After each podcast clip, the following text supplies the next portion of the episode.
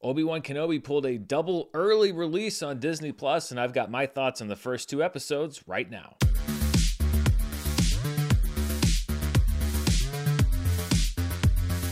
This review is sponsored by Athletic Greens, the maker of AG1. Check out athleticgreens.com slash Dan for a special offer, and stay tuned to the end of this review for more info. Hello, everybody. I'm Dan Murrell here with my reviews of part one and part two of the new Disney Plus series Obi Wan Kenobi, which Disney was kind enough to release a little bit early last night so that all of us here on the internet could instead stay up until midnight Pacific time to watch the new season of Stranger Things. So thank you for eliminating that conflict of interest, Disney. I will be recapping both episodes and going into details about both episodes, so I'll give you some basic thoughts on the series so far and then let you know when you should probably tune out to stay away from spoilers. And I mainly enjoyed what we've seen so far. It didn't come blazing out of the gate as this sort of Star Wars savior of the world that I think a lot of people had hoped that it might be, but that is kind of a big burden to put on one TV show. It's a six episode series. We've seen two episodes, which basically means that we've seen the first act act of the story. And there was a lot there for me to like, and I'll get into more specifics there. But in general, I liked the performances, of course. Ewan McGregor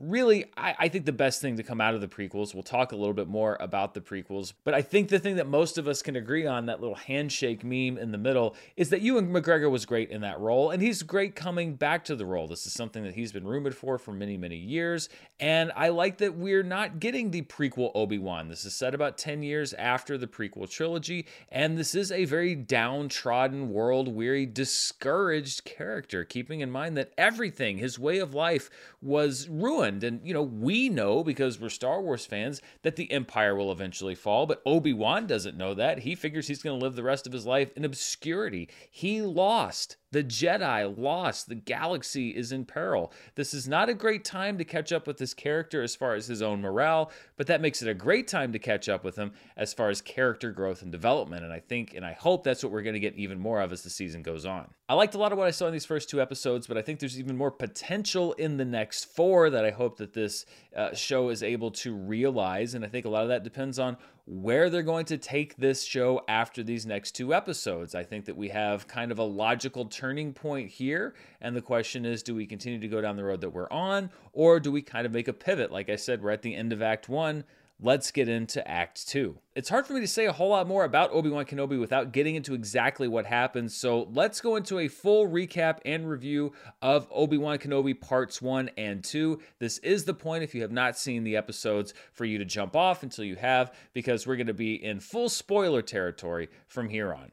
So let's start with part one, which was directed, as all six episodes will be, by Deborah Chow. And the series started with a pretty exciting recap of the prequels that I actually think was better than the actual prequels themselves. If I'd known, I could have just saved myself the trouble of living through them in real time and just watched that montage because it was very well put together. And it just reminds you that no matter what you think about the movies as a whole, there are some great pieces to those different movies, brings you up to speed to where we are in the story right now. And we open at the Jedi Temple Temple on Coruscant with the execution of Order 66, which we've seen little snippets of. We saw a little bit of it in Revenge of the Sith and little pieces of it here and there. I loved the scale of this, though. You see the entire temple under fire, all of the Jedi fighting off all of these clone troopers. I think this might be correct me someone can correct me if i'm wrong but this might be the first time we've seen live action clone troopers like actual armor on clone troopers.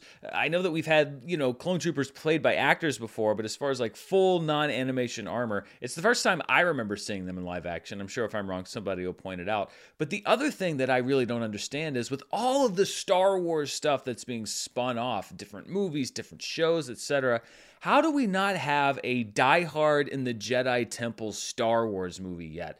A movie that's set during the execution of Order 66. It could be in real time, and it's about uh, a Jedi or a small group of Jedi who are trying to escape the Jedi Temple while the clone troopers are attacking. You could even throw in Darth Vader because we know that he's around there somewhere doing some stuff. You could have the events of Episode 3 happening kind of in the background. I think that would be a great one off, like a great 90 minute Disney Plus original movie. It doesn't necessarily have to be for theaters, but, but let's somebody get Kathleen Kennedy on the phone for me. I'm sure she's very available to take my call. I want that as a Disney Star Wars project. Die Hard in the Jedi Temple during Order 66. I think that would be a really cool movie. So we go from Order 66 to 10 years later on the sands of Tatooine, the planet where everything important in the Star Wars universe happens, and we catch up with these Inquisitors. And this is a group of people that are hunting Jedi. Now, this is one place where, uh, and, and I've said it before, I'm not up on all of the Star Wars animated shows. So I know that there were certain characters who were carried over from Star Wars animation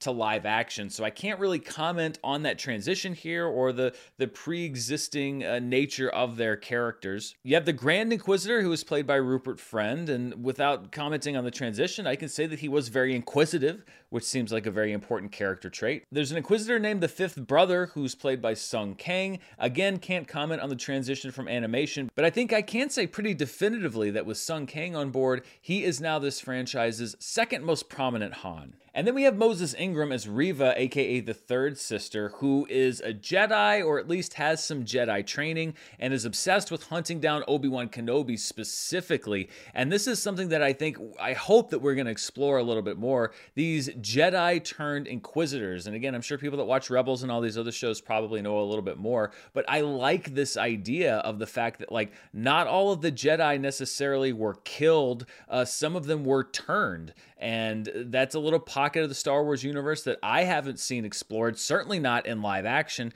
that I hope we get to see a little bit more. Uh, and again, hopefully through Reva's character, because I think that she is a great villain character so far, but I would like to see some more complexity. Moses Ingram has done a really good job thus far with Reva, and I'd like to see even more of what she can do. So the Inquisitors don't find the Jedi they're looking for, but they do find a Jedi named Nari, and he's played by a Safdie brother. That's Benny Safdie. He is one of the co-directing Safdie brothers who made Good Time and Uncut Gems. Benny Safdie was also in Licorice Pizza, if you're wondering where you saw that face. He's been in uh, several different movies, including Good Time. He was a co-star and co-director of that movie. Nari is there, much like the Inquisitors, to find Obi-Wan Kenobi, and we find Obi-Wan working as, I guess, a butcher. I guess you would call it a butcher out in the middle of the desert. It's obvious that he's resigned himself. He's kind of become the person that Rey was afraid that she might become in The Force Awakens uh, to a life of just menial labor on this dusty, meaningless, dirty desert rock. Obi-Wan also lives in a cave, and his only contact is a Jawa named Teeka, who I believe, again, uh, particularly in live action, I think this is our first named and also subtitled Jawa. So it makes all the Jawa sounds, but we get to see what they're actually saying underneath. And if this is true, then this is a big step forward for Jawa kind. Obi Wan has given up the ways of the Jedi, but his past still haunts him as he has nightmares about the events of the Star Wars prequels, as many people my age do. And we get yet another reminder of his mentorship under Qui Gon Jinn. And Liam Neeson's going to show up in this thing, right? I mean, he has to. There is no way they'd be reminding us of Qui Gon Jinn as much as they are if he doesn't pop up in this series at some point. He doesn't show up in this episode. Obi Wan actually calls out to him a couple of times and he doesn't show up. But if Liam Neeson can take the time or find the time to do six action movies a year, then he can film a Star Wars cameo in his living room. The, the dude can literally wear his bathrobe while doing it.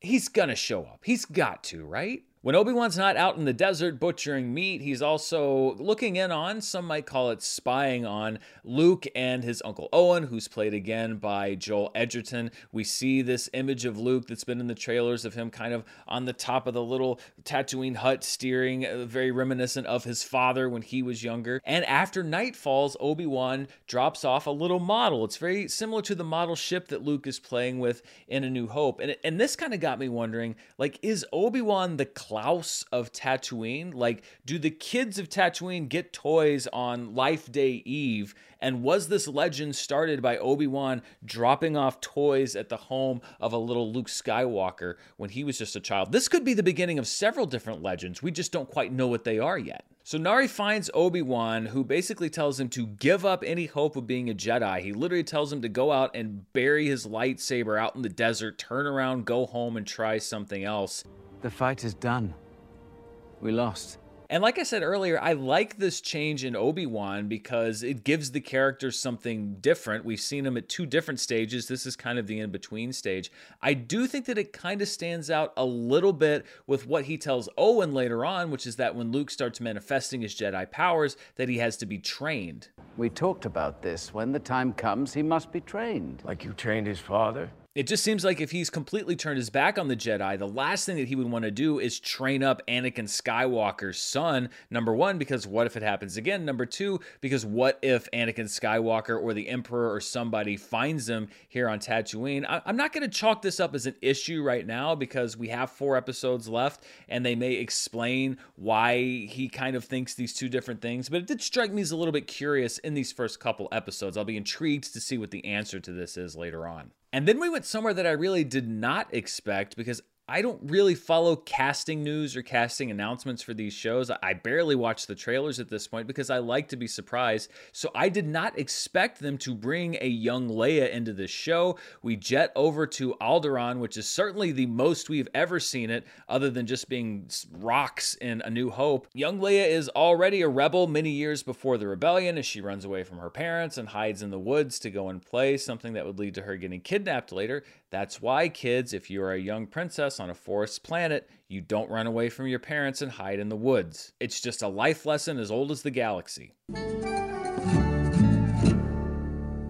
But Leia gets pulled away from her forest party to attend a boring royal function. We see C3PO there doing his C3PO thing. And then we have Leia's snotty cousin. I get like a real Draco Malfoy vibe from this kid. And Leia proves that you don't yet need to have a lightsaber in order to issue some sick burns. You don't need manners when you're talking to a lower life form. Then I guess I don't need manners when I'm talking to you.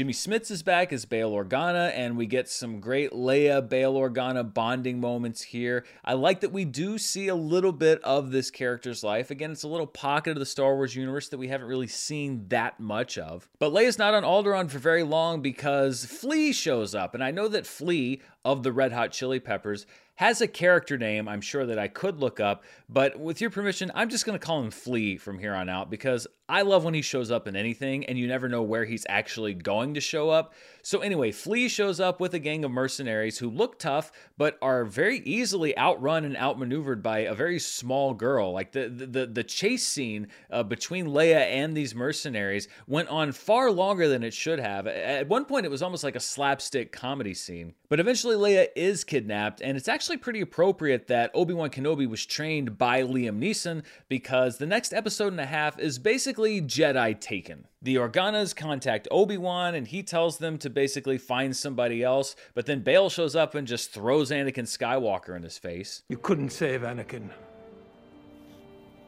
But you can save her. So Obi Wan goes out into the desert. He digs up his lightsaber and Anakin Skywalker's lightsaber and boards a transport to go find Leia. But we find out that it's a trap. Reva actually ordered the kidnapping of Leia in order to draw Obi Wan Kenobi out of hiding because she knew that Obi Wan and Bail Organa were close allies in the Clone Wars and that this might bring the Jedi out of hiding. And you know what? She's right. So part one ends there, and we pick up right where we left off in part two, where Obi Wan arrives at Daiyu, the Blade Runner planet, and we got something else that I didn't expect, which is a Temuera Morrison cameo. But he's not playing Boba Fett; he's playing a veteran Clone War trooper who's begging for cash. And again, I like the fact that we're visiting these little things, but from a slightly different perspective because we're in uh, kind of an unplunged era in Star Wars history as, as far as live action shows go. I was kind of hoping that Obi Wan would come back as he was leaving and take this clone trooper back to the sands of Tatooine. There was another surprise in store as well because a young street urchin, I don't really know a better name for it, offers to bring Obi Wan Kenobi to another Jedi in order to help find Leia, and we get a surprise Kumail Nanjiani. Always a delight to see him show up. He plays a fake Jedi scam artist named Haja Estree, but when Obi Wan pulls a very uncivilized blaster and puts it to his chest, Haja directs him to the second worst hive of scum and villainy that Obi Wan will ever visit. I do have to say it was it was fairly obvious that Obi-Wan was somewhat out of practice because for a guy that was trying his best above all things to hide the fact that he was a Jedi, he couldn't have looked any more like a Jedi. He had the cloak, he had the hood, he was open carrying a lightsaber. He literally could not have looked more like a Jedi unless he was actually walking around with a name tag that says, I am Obi Wan Kenobi, the former Jedi. And in the course of his investigation, the trap is sprung and he is captured by Flea and the mercenaries, but he's able to Walter White his way out of the situation by throwing down a vial of spice. From here, Obi Wan finds Leia and rescues her from her cell, which is going to be a recurring theme in her life Force users showing up and rescuing her from a jail cell. And it's here that you can tell that one of the main writers for Obi Wan Kenobi is Joby Harold, who worked as a screenwriter on the John Wick series, because we get a literal John Wick situation. A bulletin is sent out to every bounty hunter on the planet to capture Obi Wan Kenobi, and now everybody is out to get him, including a dinosaur?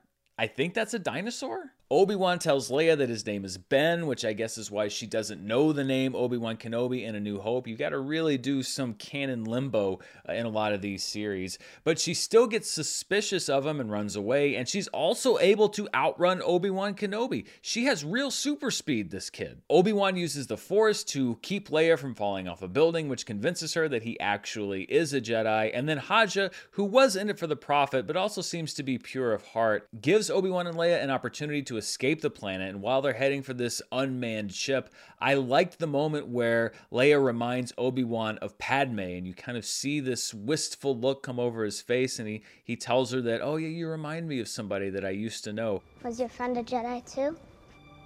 No, she was a leader. She died a long time ago.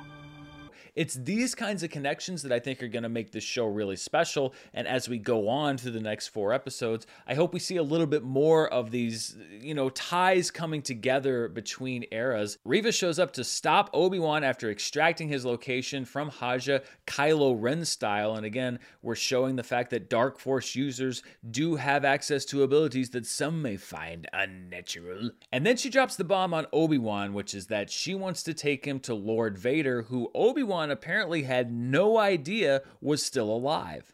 You didn't know. Anakin Skywalker is alive. The Grand Inquisitor does try to stop Reva from capturing Obi Wan, but she lightsabers him instead. This does allow Obi Wan and Leia, though, the time to escape, and Reva vows to find them anywhere in the galaxy. Very General Zod like. And as Obi Wan lets the shock sink in that his former student is still alive, we get our first look at Hayden Christensen back as Anakin Skywalker slash Darth Vader, chilling out in that bacta tank. Boy, a bath has never looked so uncomfortable.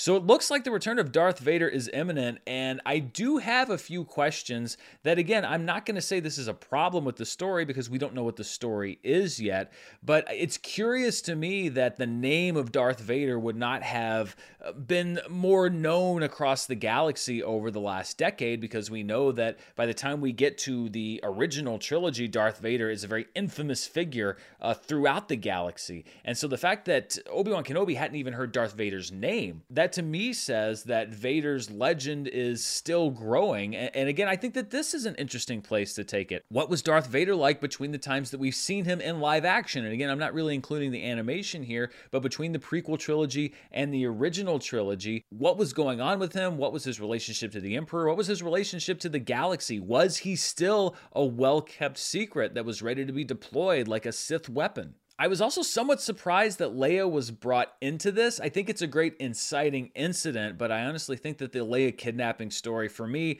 has kind of run its course. I think if you were to protract it anymore at this point, it would just kind of be like belaboring the point. It gets Obi-Wan off of Tatooine, it brings him into the bigger galaxy, it gets the name Darth Vader in its ears, and you know, let's go from there. The performances all around are pretty solid. Ewan McGregor, as I mentioned, is great as Obi Wan. I hope they give him more of these contemplative moments and allow the show to slow down as he's pulled back into this world that he left behind. The supporting cast, as it is, is pretty strong. I wonder how many others besides Moses Ingram are going to be what you would call regulars, or if Obi Wan's going to kind of meet a bunch of new faces as he goes. It was really fun to see Flea and Kumail Nanjiani pop up in these first couple episodes. It kind of leaves you guessing as to who might be next down the line. And then we've got the returning faces Joel Edgerton, Jimmy Smits, the little bit of Hayden Christensen that we got. I feel like this is kind of a redemptive moment for Hayden Christensen. And, you know, the prequels, we've gotten to a point, they're 20 plus years old now, almost 25 years old if you go back to episode one.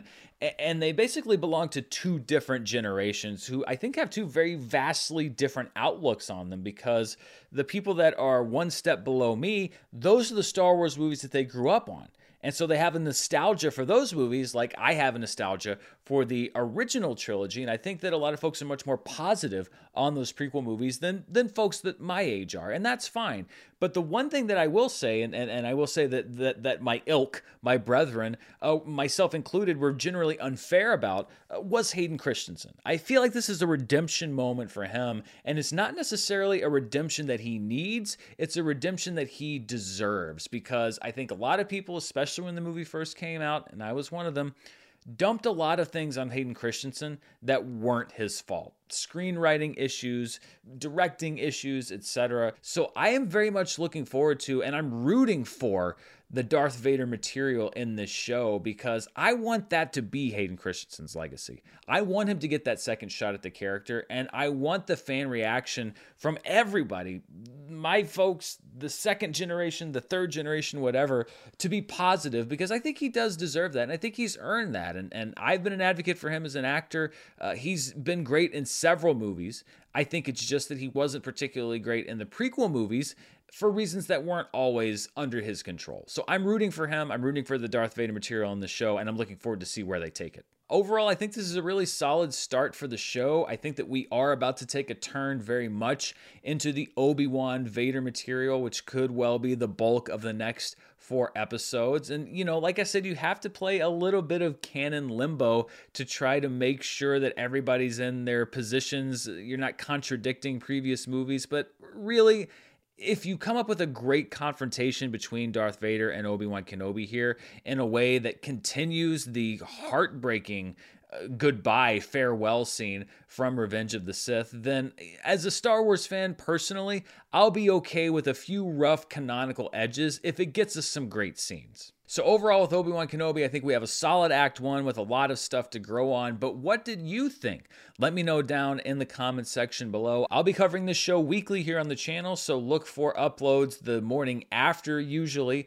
the episode comes out, unless there's some sort of a delay. I'm excited to cover the rest of these shows as well as the other Disney Plus shows that are coming out. I mean, there's really very few gaps at this point. Thank you so much for watching. Before I go, I want to thank the sponsor for today's review, Athletic Greens, the makers of AG1. You've been hearing about AG1 on the show for quite some time now, and I started taking it because I'm looking to support better gut health this year and an overall better me. But what is this stuff? Well, with one delicious scoop of AG1, you're absorbing 75 high quality vitamins, minerals, whole food source superfoods, probiotics, and adaptogens to help you start your day right. And taking AG1 is super simple. I can either put a scoop right into a cup of water or mix it into a shake that I'm making at home. Either way, it's a quick and tasty way for me to start the day off right and make sure I'm supporting not only my gut health, but my immune system, my recovery and focus, and so much more. AG1 is lifestyle friendly and contains less than one gram of sugar with no GMOs or artificial anything. And if you don't take a multivitamin or have been trying to figure out which one to take, AG1 is also a great choice because it is full of high quality ingredients that your body will actually absorb. And right now, it's time to reclaim your health and arm your immune system with convenient daily nutrition. And to make it easy, Athletic Greens is going to give you a free one year supply of immune supporting vitamin D and five free travel packs with your first purchase. All you have to do is visit athleticgreens.com slash Dan. Again, that is athleticgreens.com slash Dan, D-A-N, to take ownership over your health and pick up the ultimate daily nutritional insurance. Thanks to Athletic Greens for sponsoring the review, and thank you for watching. I'll be back this weekend with a review of Season 4, Part 1 of Stranger Things. I'm going to go sleep a little bit and then watch the rest of that, and then tape some more, and then upload some more, and then we just watch and rinse and repeat. It's a fun cycle that we do here. Thanks so much for watching. Stay safe and I'll see you next time. Bye.